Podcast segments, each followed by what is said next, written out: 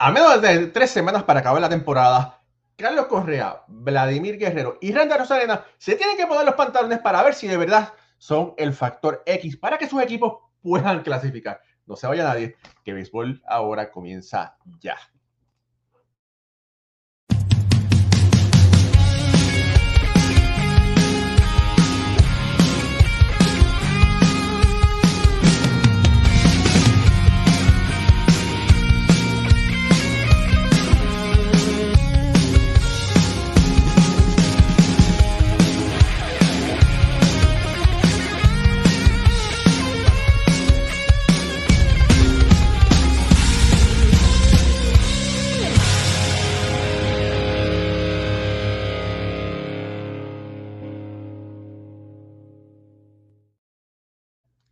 Muy buenas noches familia del béisbol, bienvenidos a otro programa de béisbol entre amigos por aquí, por béisbol ahora. Mi nombre es Raúl Ramos, me acompaña Alfredo Ortiz directamente desde Puerto Rico. Ricardo Vivón está en transmisión, Pucho Barrio está también ocupado, posiblemente se estará conectando ahí Moisés Fabián en unos minutos. Alfredo, hermano, Carlos Correa, Randy Rosarena y Vladimirito, Vladimir Guerrero Jr., ¿verdad? Tienen que ponerse los pantalones donde ponen la boca, ¿verdad? Y no, es por ofender ni nada, ¿verdad? Pero ellos han sido factores X en otros momentos. Y ahora mismo el único que tiene la posibilidad de ir a la postemporada es Carlos Correa. Pero Carlos Correa no tiene una buena temporada para nada.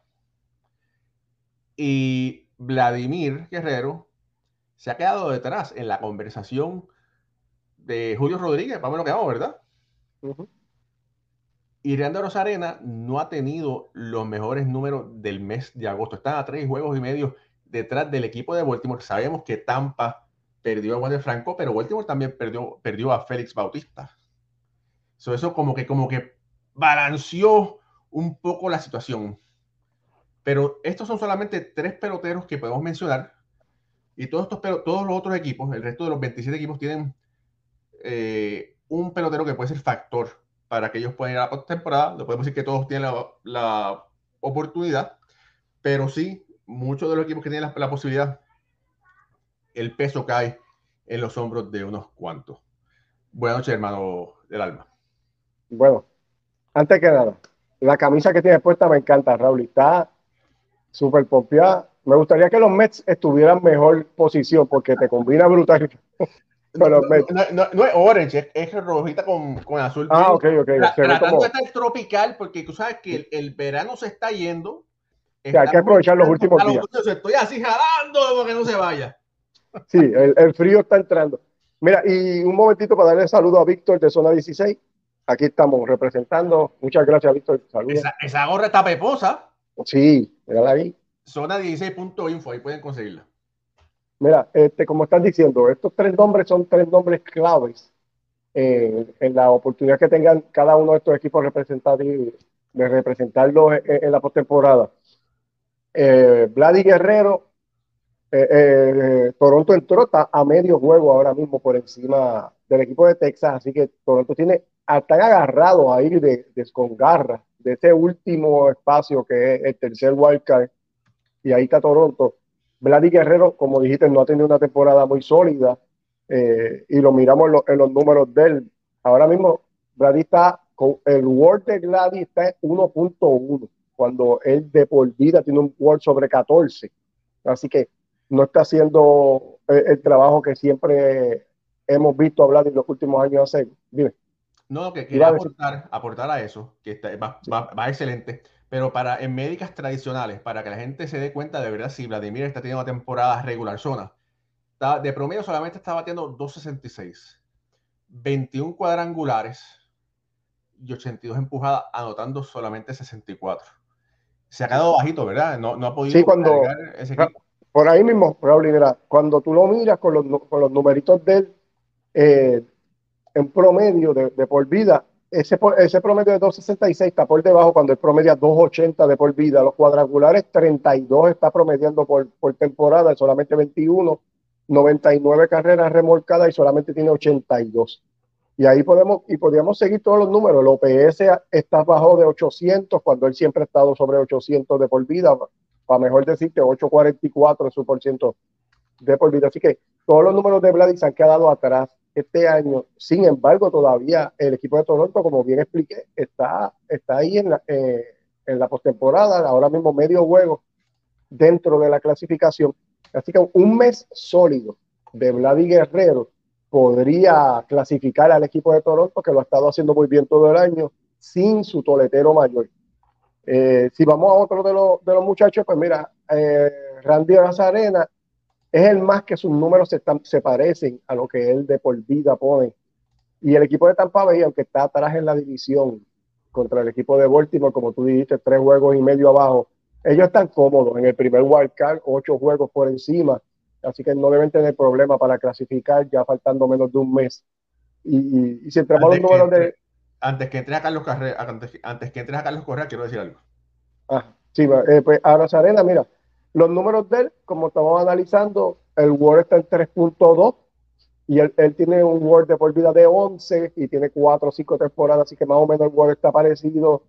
Eh, está bateando en el momento 2.56 cuando su promedio de por vida es 2.66 21 cuadrangulares lleva esta temporada, el promedio a 24. Así que si vamos ahí a los numeritos de Aras Arena, son bastante parecidos.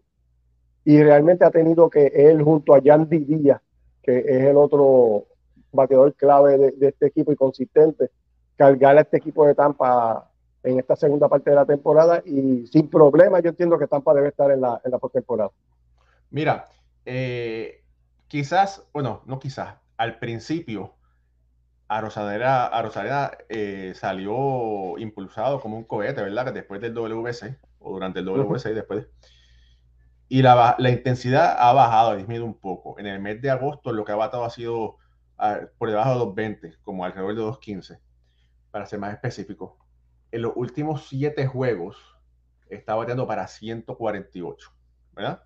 Y cuando miras, que sí, que, que los números están más o menos similares, ¿verdad? A los números que tiene carrera, está un poquito por debajo porque Aros Arena tiene un OPS de por vida de 802 y el OPS que tiene temporada es 788. Y para que Tampa pueda clasificar, Aros Arena tiene que matar. Pidieron ese bate de Wander Franco. Y de, algún lado tienen que ser esos hits, esas carreras, esas, esas carreras empujadas, esas carreras anotadas, ¿verdad? Porque las carreras anotadas es lo que hace que, que los equipos ganen, ganen los juegos. Eh, y hemos visto a Tampa, Raúl, eh, en los últimos años, aparte de aquella temporada que llegaron a la Serie Mundial y luego perdieron con los Dodgers, de este equipo luce muy bien en la temporada regular, lo vemos que todo el tiempo está ahí, primero, segundo, batallando siempre. Pero una vez entran a la postemporada, el equipo como que cambia su mentalidad y, no está al mismo nivel que lució la temporada regular. Y esto lo hemos visto mucho con este equipo de Tampa, que que es un equipo como que está hecho para la temporada regular. Tiene, tiene, eh, tú ves que Kevin Cash mueve mucha gente, trae gente de, las menores, hace cambios, trae pero cuando viene la postemporada tú tienes que tener ya tu, tu cuadro establecido, un, un, elenco particular establecido, y esto es diferente a lo como Tampa trabaja, mucho opener, eh, mucho movimiento, los jugadores batean, hoy batea primero, después quinto bate, después séptimo, y, y esa, ese movimiento, pues no hay mucha estabilidad y lo hemos visto a ellos cuando entran por temporada que no les funciona y entonces el equipo de Tampa pues, termina eliminándose casi todos los años luego de haber entrado. Mira, te tengo que decir una cosa. Estás, estás hablando muy bonito, pero has hablado demasiado ya. Ya has hablado todo lo que tú hablas por lo general en un, en un programa. Por eso mismo, Ricardo no pudo dar envidia. Y mira quién se apareció por ahí. Dice, ya, ya, ya, ya, ya Alfredo ha hablado demasiado tengo que conectarme, no importa que tenga de trabajar. Y ahí está Ricardo Guión. Usted sí que es hermano. hermano. No, puede ser que hablen así tan mal de Alfredo. Eh, lo que pasa es que él es una persona tan inteligente que él decide primero oír todas las barbaridades que decimos nosotros para él no decirlas y él no quedar mal. Él es el que suelta el comentario inteligente. Gracias, Ricardo antes de seguir hablando de comentarios inteligentes, por ahí saludos a, al Tocayo, por ahí eh, Raúl Menator, que está conectado. Ed Panas, hoy estuve hablando con Ed Panas y me tuve que echar a reír. Me dice, yo estaba chequeando los análisis que ustedes han hecho y de verdad que ustedes no saben nada. Porque estamos hablando del equipo de Baltimore, que si de los Mets, pero ¿qué? ¿Eh? Son cosas que pasan, que, que pasan que uno no puede controlar, pero bueno, mucho cariño a, Ed y lo queremos mucho. Cristian Gómez conectado por ahí. Eh, Rehan Seger, hermano, desde, desde allá, desde Puerto Rico, gracias por estar aquí. Santos 6 Media, saludos. Santos, te tengo que llamar posiblemente mañana. Eh, Víctor Ensenada 16 está conectado. Eduardo Chávez conectado también. José Burgos, saludos de Puerto Rico. Nuestro querido hermano Jaime Denizar Pérez. Jaime, eh, escríbele a Alfredo, habla con Alfredo para que vengas al programa si os quieres el jueves próximo. Y María López conecta dice: Gracias, Ricardo. Raúl, pórtate bien, saludos y bendiciones. Bueno, pero ahí, falta una, una coma, creo. entonces, creo que le están diciendo a Ricardo que se porte bien. Lo voy a no, yo creo, que, yo creo que las gracias son para Ricardo y, y, lo otro es para ti. Ey, cuidado, que todavía tengo aquí el, el control de, de, transmisión y si rápido siempre. para no olvidar los malos ratos. Ahora sí, bueno, Ricardo, eh, como tú sabes que tuviste el rundown, estamos hablando de los factores X de Carlos Correa, de, bueno, empezamos con Vladimir Guerrero Jr., que está teniendo una temporada un poco por debajo de su nivel, ¿verdad? Ya discutimos eso. Eh, Randy Rosarena, que tiene unos números de por vida similares a lo que está produciendo en este momento, pero está un poquito por debajo de, de ese promedio, ¿verdad? Y que tiene que él tiene que ser factor para conseguir las carreras anotadas, los hits eh, conectados que Wander Franco dejó de producir, porque sabemos que lamentablemente lo que ha pasado, para que Tampa, que está tres juegos y medio, pueda hacer algo para clasificar, porque todavía faltan tres semanas de temporada, pero no pinta tan bien la cosa para Tampa en este momento. Bueno, yo la verdad es que no creo que Tampa no clasifique. Por la forma como está jugando, eh, y no solamente Tampa, sino también por la forma como está jugando Boston y Toronto, hay más posibilidades de que Tampa clasifique a las que no. El problema es que justamente desde que comenzaron todos estos rumores de conflictos internos en el dogout y por supuesto ahora con la salida de Wander Franco, me parece que lo que está sucediendo es que la química o la energía del equipo se ha roto un pelo. Eh, puede ser Randy Rosarena se ha convertido lentamente y muy a la calladita dentro de una especie de líder dentro de la organización, porque ha sido además un pelotero que agarró mucho auge muy rápido. Eh, en esa postemporada, su primera actuación en, octubre, eh, rompió récords y, y, fue vital para que Tampa pudiera llegar incluso a la Serie Mundial, que luego pierden frente a los Dodgers de Los Ángeles. Pero ahora tiene que ver cómo capitaliza eso. Y creo que hay un, y esto es obviamente hablando desde la ignorancia, pero puede haber a lo mejor un conflicto entre tengo que liderar, pero al mismo tiempo tengo que batear y tengo que producir números. Son cosas que no necesariamente se dan de la mano y que no siempre son fáciles de conseguir.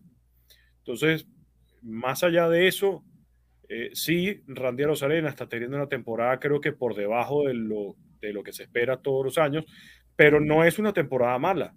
Y cuando ha tenido que sacar la casta por Tampa en cada uno de estos compromisos, lo hace. Entonces, yo estaría tranquilo, la verdad. Yo no veo Tampa con, con algunos con, con, problemas para no clasificar.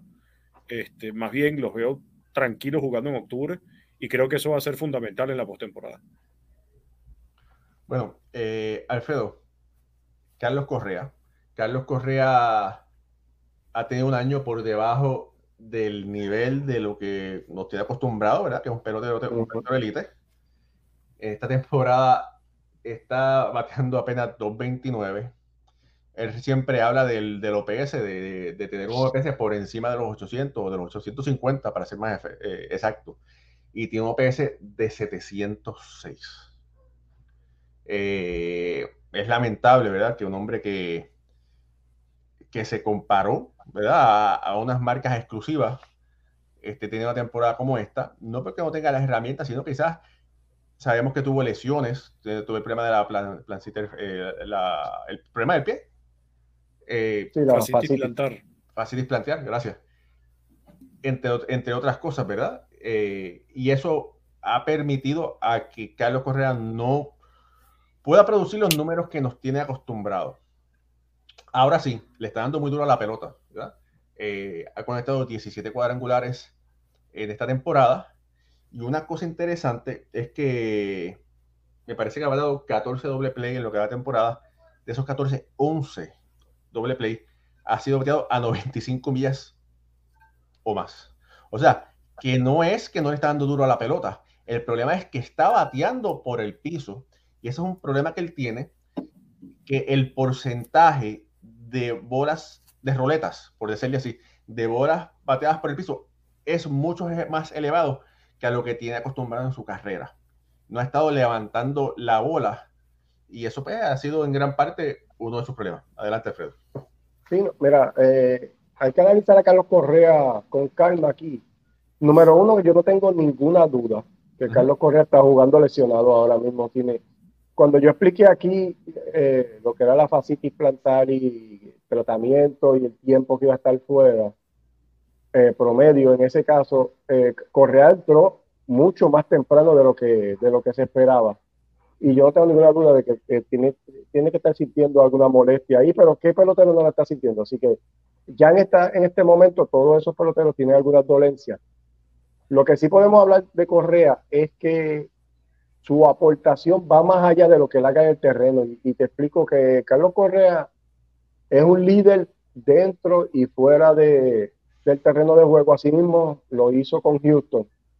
Lo, he visto en varias entrevistas donde eh, se va de 4-0, de 5-0, y él es el primero que llega al parque al otro día a darle ánimo a los compañeros y, vamos, este juego hay que ganarlo, vamos a hacerlo, y, eso es lo que tú quieres del líder. Obviamente nos gustaría ver unos mejores números ofensivos de Carlos Correa, ahora mismo un hombre que estuvo entre los 6 y 7 de World el año pasado, ahora mismo tiene un World de 1.3, que es bien por debajo de, lo que Correa aporta año tras año.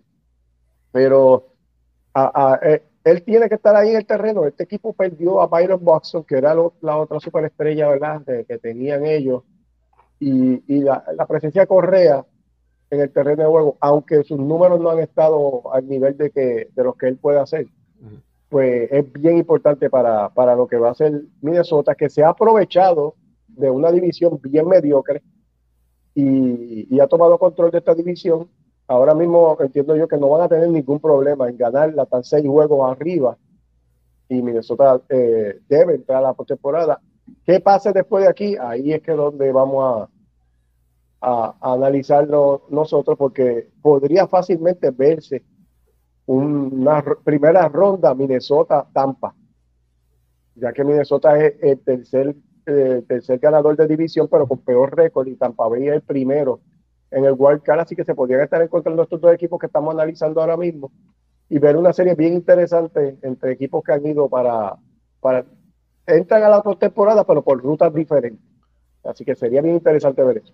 Mira, eh, Correa en los últimos, bueno, está bateando para 2.29, pero en los últimos siete juegos está bateando para 310.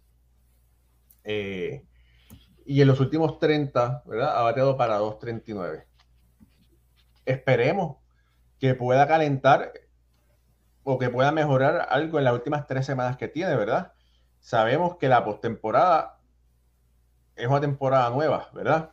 Lo que, lo que existe en la temporada regular no cuenta y no es la primera vez y ha habido muchos casos que jugadores que han sido mediocres, por decirlo así, que han sido del montón, se ha convertido en superestrellas. Es como cuando se van a los playoffs, se pone un chaleco de superhéroe, una capa de superhéroe y batean como un loco. Me, viene a la mente Mark Lemke con los, mm. eh, con los Bravos de Atlanta, un bateador posiblemente 220 y algo, y en, y empleó bateada 400, ¿verdad? Así que el béisbol está hermoso que cualquier cosa puede suceder, ¿verdad? Eh, parece que cuando los playoffs veía la pelota como si fuera una, una pelota de, de, playa. Raúl, ¿tú te acuerdas de Mickey Hatcher? sí, claro. También, que en aquella serie mundial acabó con, con Oakland. Sí, así mismo que eh, son, son héroes inesperados. Oye, tú sabes Jim, viejo, Jim bueno, Jim Leiritz también se podía. Pero Jim Leres producía más durante la temporada que, que Marlenki. Pero sí, pero son gente que se ponen capas de, de superhéroes por ahí. A mí lo que me preocupa con, con Correa y con Baez ha sido su defensa, no tanto, no tanto el bateo, porque creo que cuando analizamos la temporada en general de todos los peloteros, tú sacas los Acuña, sacas los Otani, sacas los Altuve, eh, sacas los George, sacas los Freeman, los Betts, pero en general el bateo no ha sido el mejor. Eh, hemos visto que el promedio de bateo de la liga sigue estando alrededor de los 2.45, 2.49, que es un promedio bastante pobre. Pero la defensa de Javier Báez y de Carlos Correa es la que me ha sorprendido. Dos jugadores que no están ni siquiera cerca de ser considerados aguante de oro, porque cuando hablamos de nada más errores cometidos, Javier Báez tiene 17 y viene de años consecutivos con más de 20.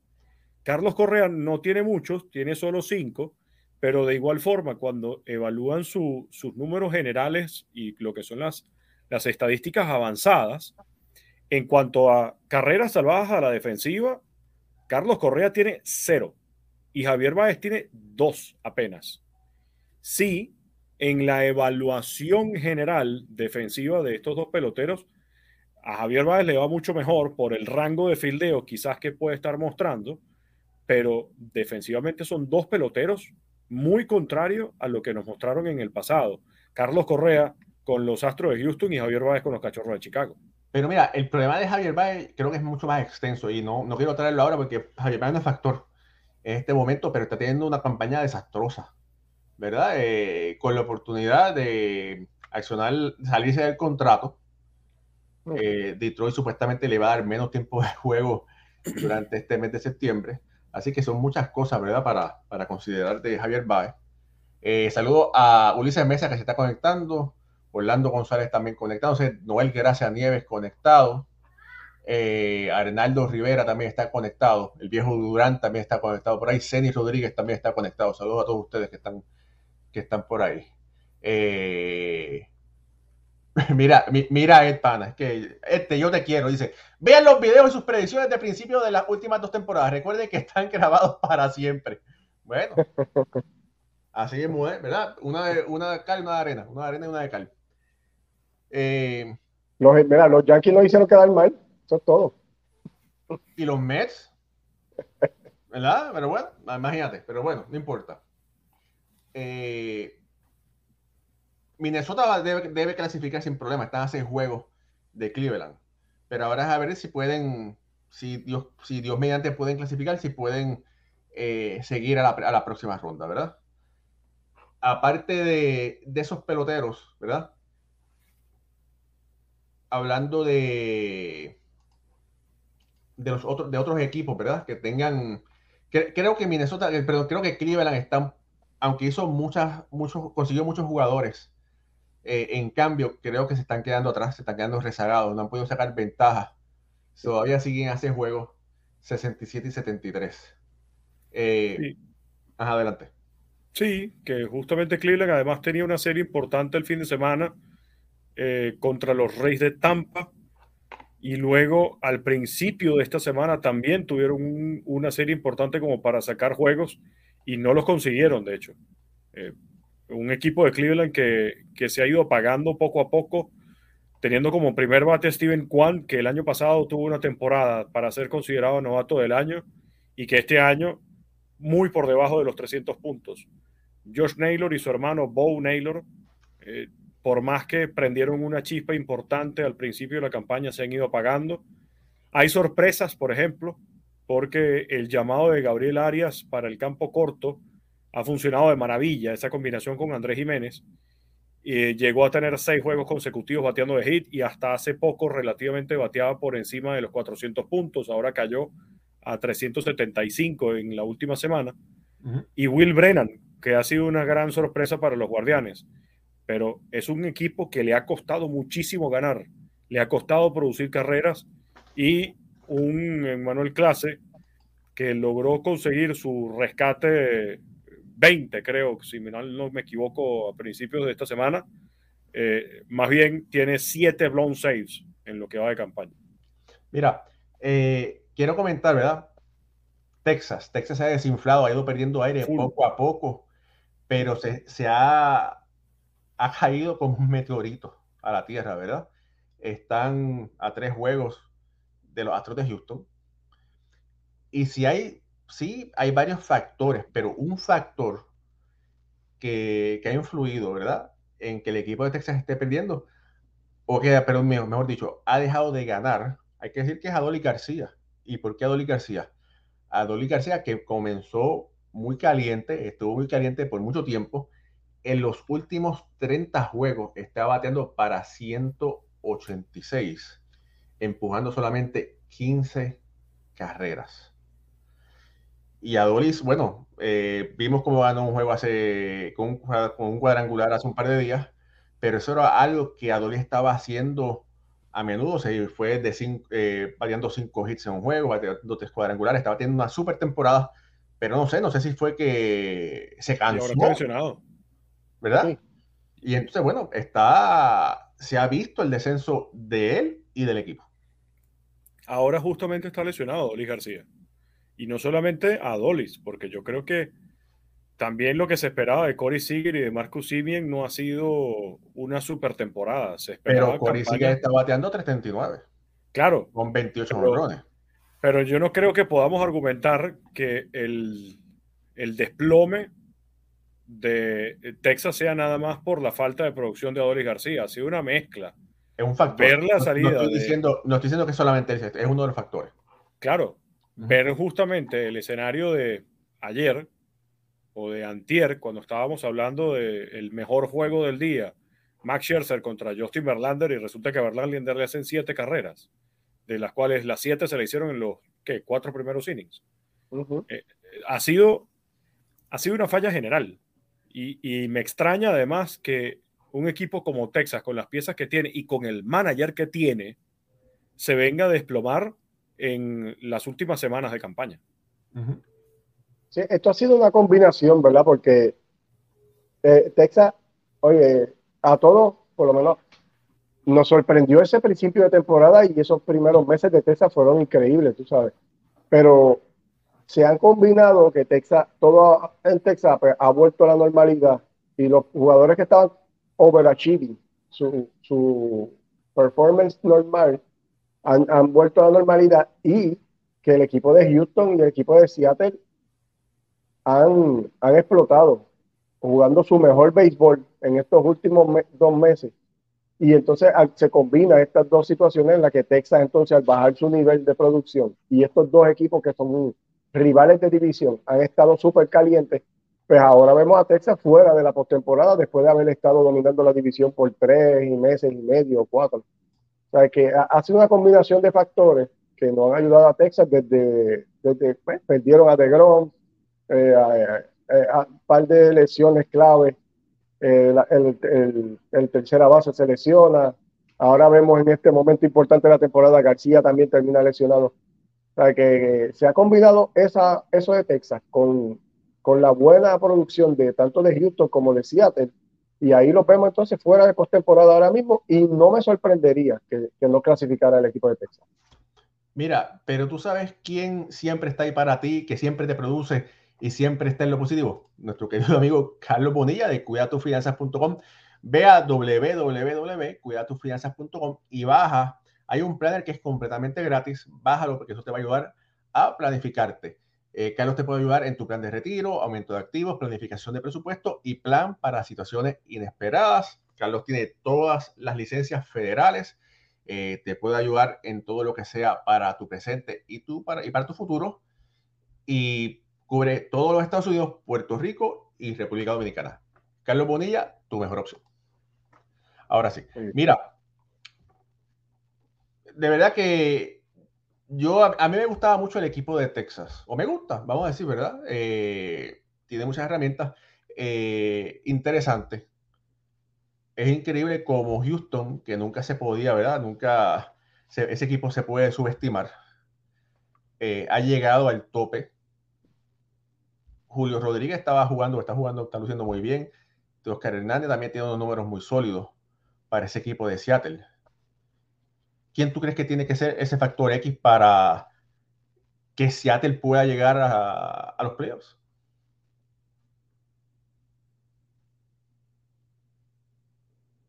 Alguien que diga. Yo, pensé, que iba, pensé que iba a hablar Alfredo. Ah, bueno. dale, dale, Ricardo. Eh, yo creo que en, en, Seattle tiene que seguir siendo Luis Castillo. Yo creo que el picheo va a ser fundamental en lo que resta de, temporada.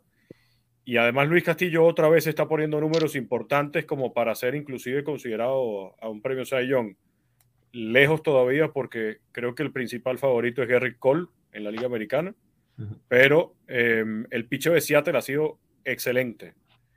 Eh, creo que además el bateo de las piezas se ha ido mezclando porque cuando, por ejemplo, vemos a un Ty France tener una muy buena semana, pero de repente a un JP Crawford se apaga, a la semana siguiente se invierte en los roles. O sea, ha habido una rotación de producción en el equipo que los ha mantenido constantes. Y yo no veo a Seattle fuera de postemporada. Incluso lo hablábamos ayer en, aquí en, en el canal veo a Seattle más bien quedándose con la división y a Houston de segundo, pasando con la vía del comodín. Porque Seattle viene con esa hambre de que se puede clasificar y que se puede ganar. Ya después de 21 años de ausencia de postemporada consiguieron el pase. Además con ese cuadrangular agónico y con todo lo que se habló de Seattle en su momento. Estas tres semanas que faltan, bueno, tres semanas y un poquitico más de estas, eh, va a ser importante para Seattle y yo creo honestamente que pueden quedarse ellos con la división. Yo, fíjate, yo, yo entiendo que Houston está jugando su mejor béisbol ahora mismo, no los veo bajando ese nivel. Yo creo que Houston se queda con la división. Seattle está jugando para 5 y 5 en los últimos 10 juegos. O sea, que el, lo que hicieron en el mes de agosto, que fue increíble, donde todo el mundo estaba caliente. Yo nunca había visto un equipo donde todos los jugadores estuvieran calientes a la misma vez, ganaron 21 juegos en ese mes. están volviendo un poco a, la normalidad. Y, aunque sí estoy de acuerdo con Ricardo de que clasifican, no veo a Seattle eh, saliendo del playoff picture. Eh, creo que Houston es, eh, debe dominar la división, como los vi jugando en estas últimas series, aparte de la serie con los Yankees, donde fue algo bien atípico para ellos. Pero aparte de eso, eh, cogieron al equipo de Texas y, y, lo, morieron a palo en, tres juegos, eh, donde Altuve tuvo un juego de tres cuadrangulares, todo el mundo batió. Eh, creo que Houston se queda con, con, con esa división, pero Seattle como colectivo me gusta más lo que están haciendo que el equipo de Texas, así que entiendo que Seattle debería ser el, el comodín de, de, esa división. Mira, por ahí una pregunta interesante, no tengo la contestación, por ahí eh, la, contestó, la contestó, o la contestación, pregunta María Avisa, saludos a todos, una pregunta, ¿cuántas veces en la historia de la, MLB, de la MLB han ido a una la Serie Mundial los mismos equipos que la temporada anterior? Gracias de parte de un fan de béisbol. Por aquí, Ed dijo, dice, y no lo, no he podido corroborar, en nueve ocasiones los mismos dos fueron a la Serie Mundial back to back y no, ha, no ha sucedido más por más de 40 años. Yo me acuerdo, eh, creo que 7, 7 y 7, 8 fueron Dodger y Yankees. Dodger y Yankees. 7, 7, 7, 8. Ese es el que me viene a la mente. No, no me viene a la mente uno más cerca de ese. Y 7, 5 espérate, 7-6. 7-5 y 7-6 estuvo, espérate un momento, es que estuvo Cincinnati contra contra, contra Boston y contra los Yankees. Ajá, Cincinnati y después contra los Yankees, después los Yankees fueron. Eh, es que hoy en día por la agencia libre mucho, es muy difícil, ¿verdad? Que un equipo pueda lograr eso. Están el equipo, los equipos de San Francisco, ¿verdad? Que varios años estuvieron en la Serie Mundial. Eh, los equipos de Boston, que varios años estuvieron ahí en la Serie Mundial.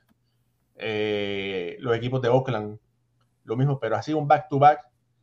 Eh, yo creo que el último es ese, 7-7-7-8. Sí. ¿Y cómo es? En el 2008 ganó Filadelfia y en el 2009 Filadelfia fue contra los Yankees que perdieron. Sí, pero Filadelfia le ganó a Tampa. Ajá. Así que no fueron los mismos rivales. Así. Y en los 40, Yankees y Dodgers disputaron en, varias ocasiones también. Sí. Pero es bien difícil, ¿verdad? Eh, saludos a Rorito por ahí, que tiene una de las colecciones más grandes de autógrafos que yo he visto. Bueno, que, me, que, me, han contado. Saludos por ahí. Eh, dice Pana, no lo sé todo, pero lo encontré en Google. Bueno, menos mal por ahí. Eh, vamos a hablar un poquito sobre qué les parece ese wildcard de la Liga Nacional. En este momento, eh, Atlanta está ganando la división este, que la debe ganar sin problema, los Dodgers el oeste. Y Milwaukee está liderando eh, en este momento la división, pero muy cerca están, están los Cubs. Eh, y, en, y en ese wild card está Filadelfia, está los Cubs a un juego, ¿verdad? Y Arizona, pero Arizona y Miami están en empate. Raúl, y, efectivamente, perdón que te interrumpa, sí, la última vez que dos equipos repitieron Serie Mundial fue 77 y 78, Yankees y Dodgers. Muy bien, me la trivia. Y después en el 81 se vuelven y se y juegan, pero, ¿verdad? Eh, un año, dos años de diferencia. Exacto, solo eh, que no repitieron. No repitieron. repitieron tres años después, pero en años consecutivos, sí. 77-78. Correcto. Mira, eh, ¿qué te parece? Me parece que Filadelfia debe entrar, pero faltando tres semanas de temporada todavía está no, está, no es tan fácil de visualizar cuál es lo, si hay algún equipo seguro para, para el, el wild card, ¿verdad? Y todavía, y todavía esa, esa, división central todavía no está decidida. Puede ser Cubs o Milwaukee o hasta el mismo Cincinnati si, vuelve a calentar. Ajá. No, y te faltó decir, San Francisco está a dos juegos de ese tercer World Ahora mismo hay seis equipos luchando esas tres posiciones. Tienes a Filadelfia, como tú decías, está cinco juegos y medio de, de, los últimos que están ahí luchando por la tercera. Los Cubs cuatro juegos. Pero luego de eso está Arizona, Miami, Cincinnati. Los tres equipos están en empate por el tercer wildcard y San Francisco a dos juegos de ellos. Pero prácticamente San Francisco, cualquier cosa puede suceder, pero en este momento están jugando para 570 y 70 y me, me, parece que no va a llegar. Pero no es la primera vez que me, que me, que me equivoco. Sí, a mí me parece que un equipo que esté jugando para 500 a estas alturas es difícil que pueda conseguir el, el pase por wildcard. O sea, entendiendo que Miami tiene 72 y 68 igual que Arizona, y Cincinnati 73 y 69, San Francisco 70 y 70, lo lógico es pensar que San Francisco se va a mantener más o menos uno o dos juegos por encima de 500, pero los demás, los que están por encima, Miami, Arizona, Chicago y Filadelfia, todos ellos van a terminar con mejor récord para quedarse o en el comodín o en sus respectivas divisiones. A mí el que me preocupa honestamente es Milwaukee pero eh, creo que en esa división el, peso específico de los cerveceros los hace quedarse con la división. Sí, realmente va a estar bien interesante, como, como puedes ver, Miami, el que, está en, una muy buena posición, ahí todavía le quedan juegos con, con Atlanta, con los Mets, a este equipo de Miami, que, va a tener que batallar fuerte. San Francisco, aunque, aunque está afuera, mirando hacia adentro, este, no, no, es un equipo siempre como eh, eh, se la ingenia para ganar el juego. Así que yo no, eh, no puedo apostar en contra de San Francisco totalmente porque siempre es un equipo como de serie. Y en estos momentos, cuando la diferencia es solamente dos juegos, eh, eh, es un equipo que se puede calentar, ganar 3, 4, 5 juegos corridos y, desplazar a, a quizá Arizona o a Cincinnati con una mala racha. Así está bien interesante los, cuatro equipos luchando por esa última, por esa última posición. Y, y realmente hacer una predicción es, bien complicado ahora mismo porque los cuatro equipos tienen una gran oportunidad. ¿Quién me gusta más? Me gustaría ver a Cincinnati por temporada. Es un equipo de tradición, de estos equipos que, que lleva muchos años ya representando a la ciudad y que no lo hemos visto compitiendo en la postemporada hace años. Así que este equipo de Cincinnati que, que en un momento tomó control de la división, luego este, la, la, ha perdido. Me gustaría, ¿verdad? Tiene unos jugadores ahí bien interesantes que sería bueno verlos en la postemporada. Un equipo bien joven. Pero mira, fíjate, hablando de Cincinnati, Eli de la Cruz, que ha sido un fenómeno mediático de mercadeo, ¿verdad? Eh, un muchacho que tiene juventud, 21 años, tiene las herramientas, tiene la, la, energía, ¿verdad? Y la proyecta en el juego. Ha lucido muy bien, pero no está jugando tan bien como la gente piensa, ¿verdad? Eh, está batiendo eh, para promedio para un 2.44, lo que va a temporada con un OPS de 7.31, que es por debajo del 800, y recordemos que un OPS bueno es 800 en adelante. En los últimos 30 juegos, estaba batiendo para 2-0-2. Busca, Raúl, busca cuántos ponches ha cogido en, cuántos juegos. Eh, vamos a ver. Se ha ponchado. Eh, pam, pam, 122, en 122 ocasiones en 80 juegos. Sí, eh, eh, eso está horrible, horrible, sí. ¿Verdad? sí. imagínate que se ha, se ha ponchado 122 veces y ha, ha, obtenido un total de bases de 138 bases. Para que tú veas la, la diferencia, ¿verdad? Lo que pasa es que, eh, que ha hecho jugadas espectaculares y si, ah, sacó alguien en segunda, ah, para ESPN, eh, se robó la segunda, ponlo, para que todo el mundo lo vea. Eh, tocó a Otani, ponlo. Y entonces se ha, se ha vuelto en, fíjate, está cogiendo toda la atención que Fernando Tatis Jr. estaba, en el pasado, toda esa atención ha pasado a, a Eli de la Cruz, ¿verdad? Eh, y mira, Eli de la Cruz en, no, en sueño de novato, tiene todas las herramientas, pero todavía ese, diamante hay que seguir puliéndolo. Claro. y, y, esos numeritos que estás diciendo, o sea, en una temporada completa, si los transformamos, estamos hablando de números casi de Rob Deer con 200, sobre 220, 230 ponches en una temporada para un jugador que es tan rápido, que debe jugar contacto y, y es un peligro cuando, cuando llega a las bases. Eh, eh, eh, esto hay que cortarlo inmediatamente, así que hay algo para mejorar para él en las próximas temporadas, porque realmente es un jugador tan emocionante que tiene que estar en las bases, tiene que estar haciendo, creando jugadas para que pueda sacarle provecho a, a esas herramientas que tiene él, pero con 120 y pico de ponche es, demasiado de, turnos perdidos. Eh, sabemos que estamos en un béisbol ahora donde la cantidad de ponches son ignorados y tú puedes poncharte cuatro veces y das un cuadrangular y eres y tuviste un buen juego. Pero así no, realmente no, no debes jugarse el béisbol de esa manera. Y, y de la Cruz lo, veo con todo, las herramientas para poder ser un, mejor jugador que uno que se poncha 120 y pico de veces en 80, solamente en 80 huevos.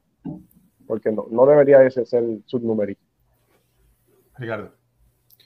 Bueno, a mí no me gusta ese béisbol y lo hemos comentado muchas veces. Creo que un pelotero debería poder envasarse mucho más de lo que se poncha. Lo que sí es que Cincinnati tendrá con qué. Yo creo que Cincinnati va a ser de verdad un dolor de cabeza el año que viene. Es que no, yo no lo sé.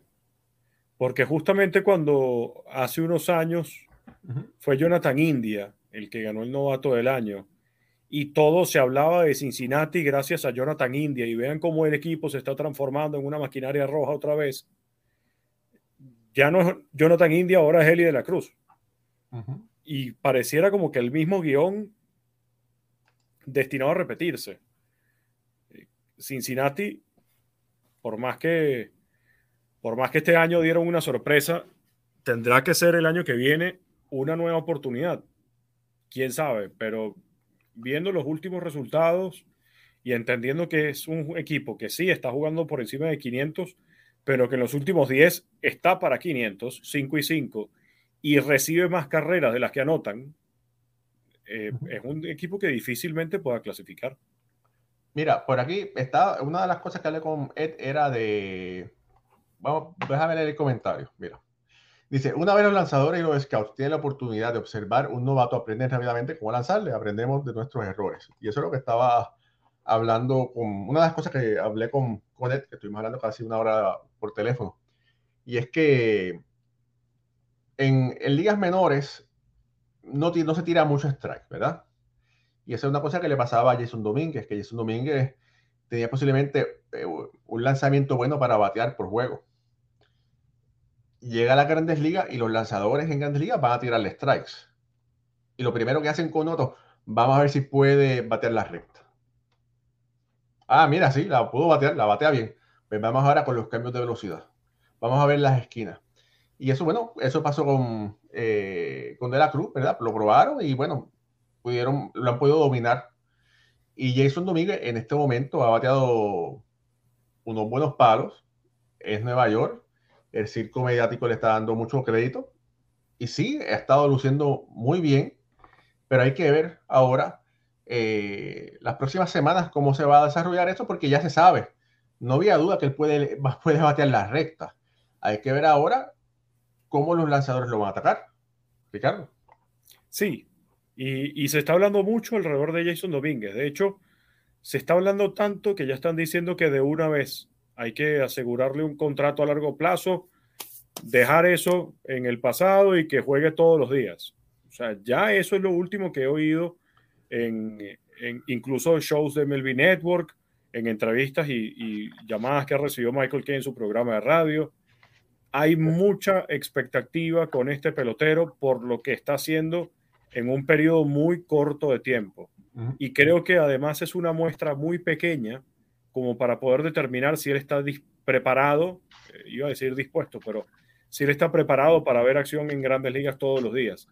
Sí, se ha visto bien, sí, está adaptado, sí, está aprovechando un buen momento porque venía a hacerlo en AAA, pero eh, creo que todavía la muestra es muy corta como para poder decir, él es el próximo jardinero central de los Yankees definitivamente, porque incluso Harrison Bader puede regresar.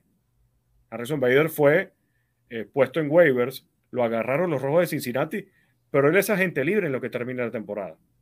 Y perfectamente, si demuestra estar sano en lo que resta de campaña y pasa los exámenes médicos una vez más en la temporada muerta, los Yankees pueden perfectamente negociar con él uno o dos años y ver qué pasa si, si efectivamente Jason Domínguez no está para ser el jardinero de todos los días.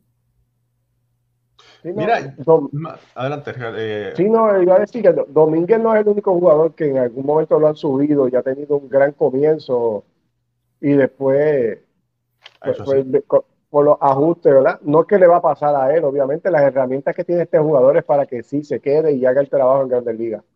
Pero no sería la primera vez, yo me acuerdo cuando los Yankees subieron a, a Greg Bird, que era la primera base, dio como 10 cuadrangulares eh, en, en, uno o dos meses. Kevin Más. Eh, Kevin Más destruyó la, bola. y luego de eso, sí, hay jugadores que son, tienen un poquito, una muestra muy pequeña. Que hay que esperar, como está diciendo Ricardo, a ver si esto se puede eh, traducir a una temporada completa de producción para que entonces tú puedas tomar una decisión con ese jugador. Obviamente hay que darle juego y necesita tiempo de juego para demostrarlo. Pero para tomar una decisión yo creo que hay que esperar un poco todavía. Eh, realmente este es un jugador que, ¿cuánto tiempo estuvo en las menores? ¿Dos años y pico? ¿Tres años? O sea, que tampoco ha pasado mucho tiempo. No. es que no haya tenido una muestra grande de grandes ligas, no ha tenido una muestra grande en ninguno, porque lo que lleva muy poco tiempo en la organización. Este, y entiendo yo que hay que darle la oportunidad para, para que nos demuestre qué es lo que él puede hacer realmente en el mejor béisbol del mundo. No lo mandaron al juego de futuras estrellas y el tipo tenía 10 turnos como profesional. Eh, eso lo, eso, decía el gerente general. Sí, eso, eso lo decía. Claro, pero eso pasó. No tenía ni profesional y lo mandaron al juego de futuras estrellas como el mejor prospecto de la organización. O sea, con eso hay que tener mucha cautela, creo yo. Porque el estatus de ser el mejor prospecto no necesariamente es el que tiene los mejores números, no es necesariamente el que tiene la mejor proyección.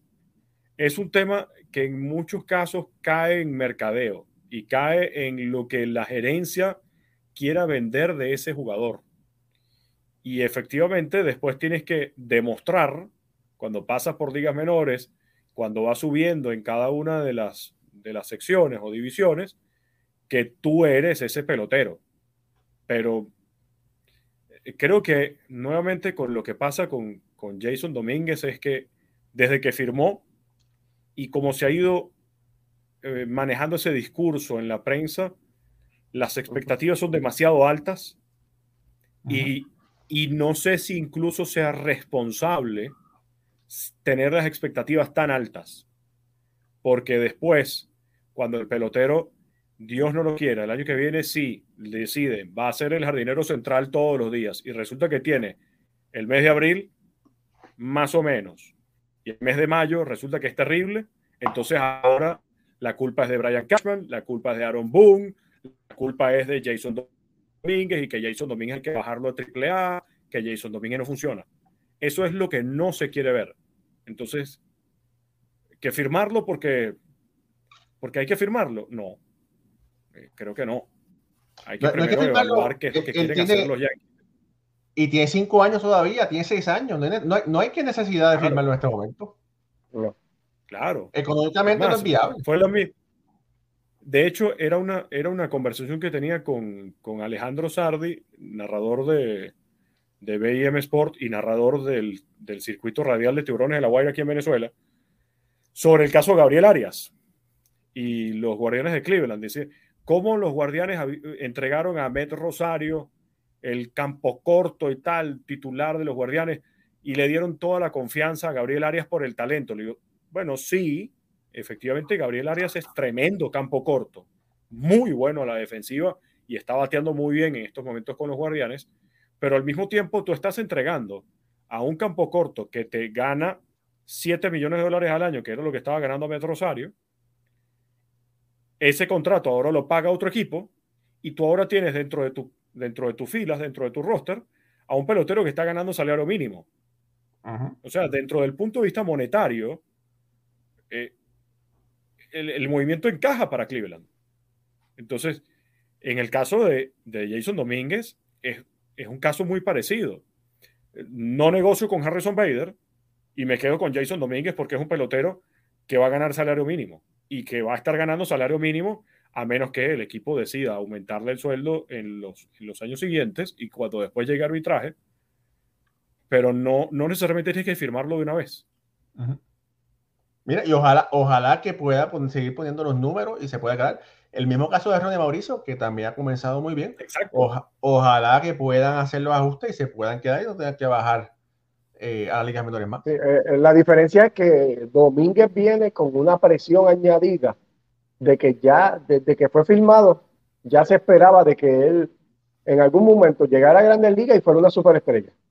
Que quizás los otros peloteros no vienen con esa presión añadida Sí son buenos prospectos en su organización, pero Domínguez viene con algo extra. Y es que todo el mundo está esperando de que él sea el salvador de los Yankees y sea una estrella donde eh, eh, produzca algo parecido como Mike Trout o algo así. Y entonces eso le trae presión a, un joven que todavía lo que se ha tomado un café y medio en Grandes Ligas. Pero, pero es que imagínate, si lo, si lo firmaron o pidieron, desde, desde, el primer momento pidieron una millonada, 5 millones de dólares. O sea, no es, no es que hicieron, no, vamos a ver, que el muchacho es bueno, ¿no? Es que si estás pidiendo, pues vamos a ver si puedes poner la bola donde está la boca, ¿verdad? es lo que pasa. Es que, nuevamente caemos en ese tema de las expectativas y de cómo se ha manejado el pelotero, porque cuando miramos hacia un lado y vemos que Ronald Acuña, luego de su segundo año en Grandes Ligas, le dan un bono y una extensión de contrato de 10 años y 100 millones de dólares.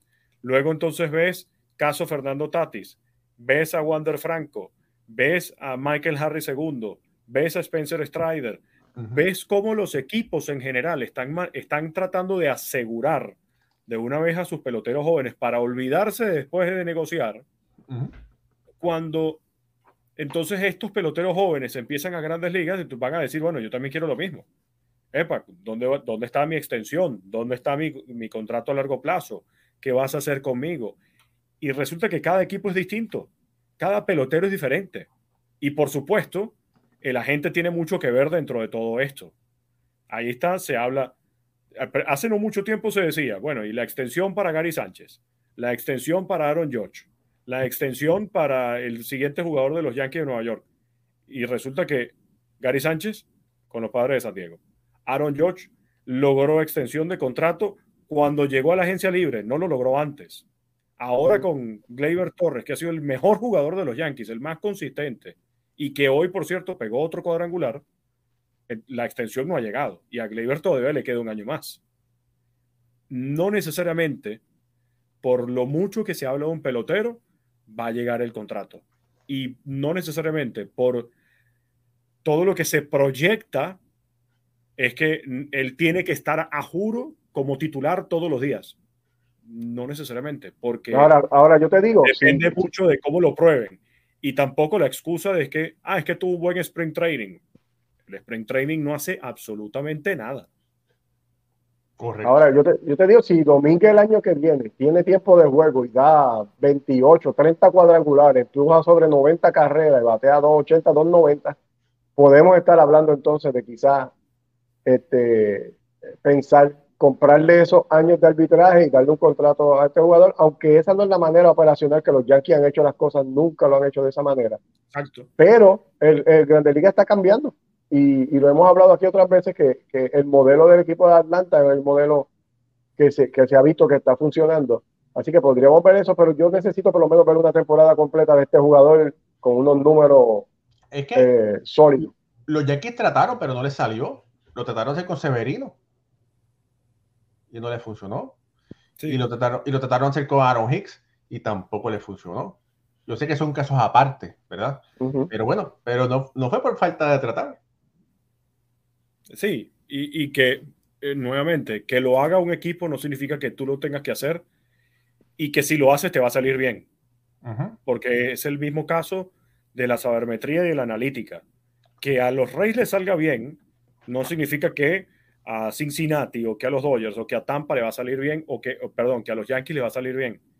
Cada equipo funciona de manera diferente y cada equipo tiene personal eh, contratado que analiza y ve las cosas desde su propia óptica.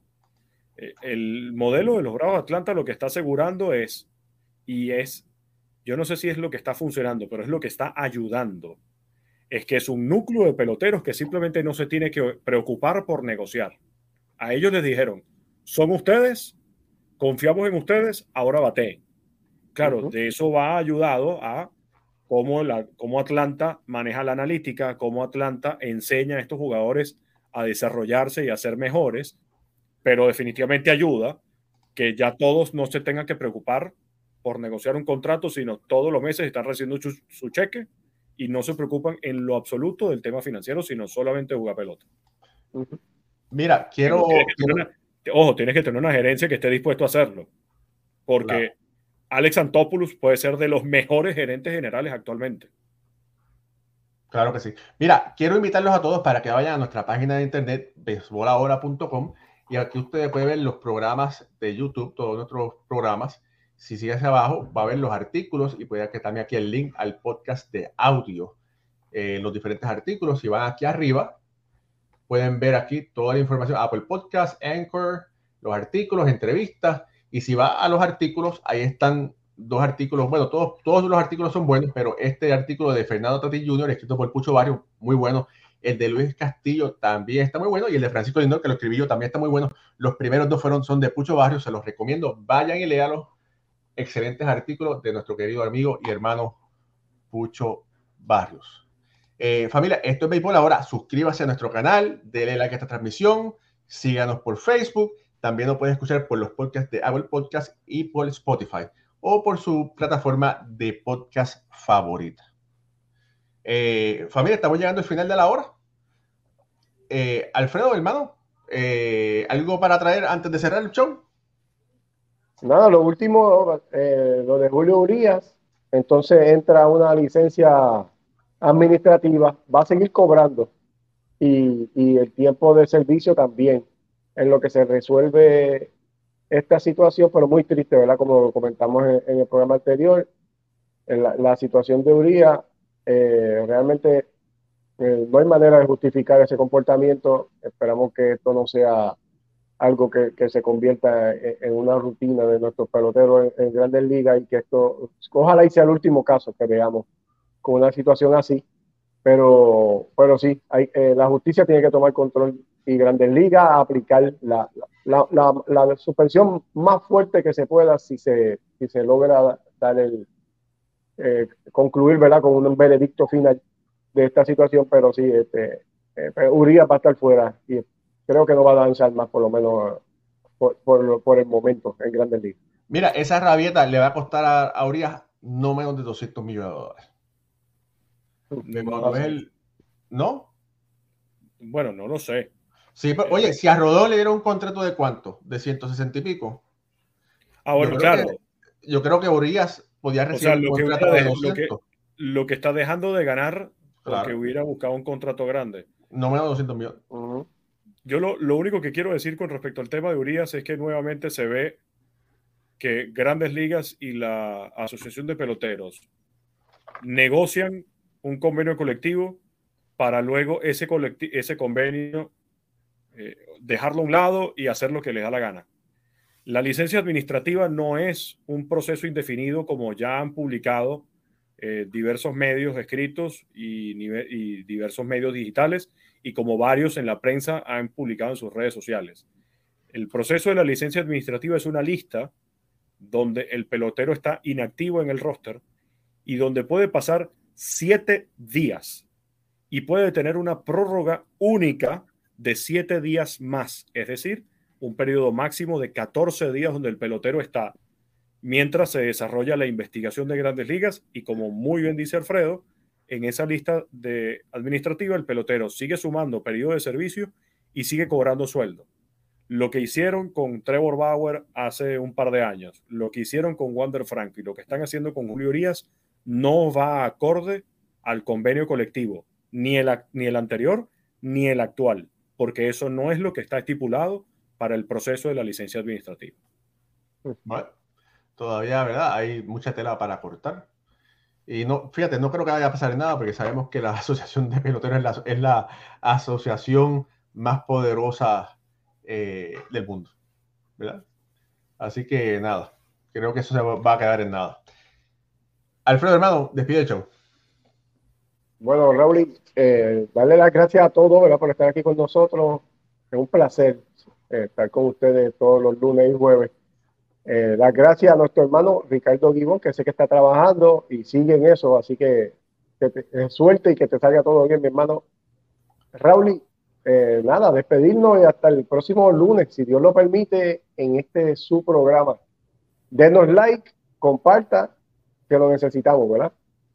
Gracias y que tengan muy buenas noches, mi gente. Hasta pronto.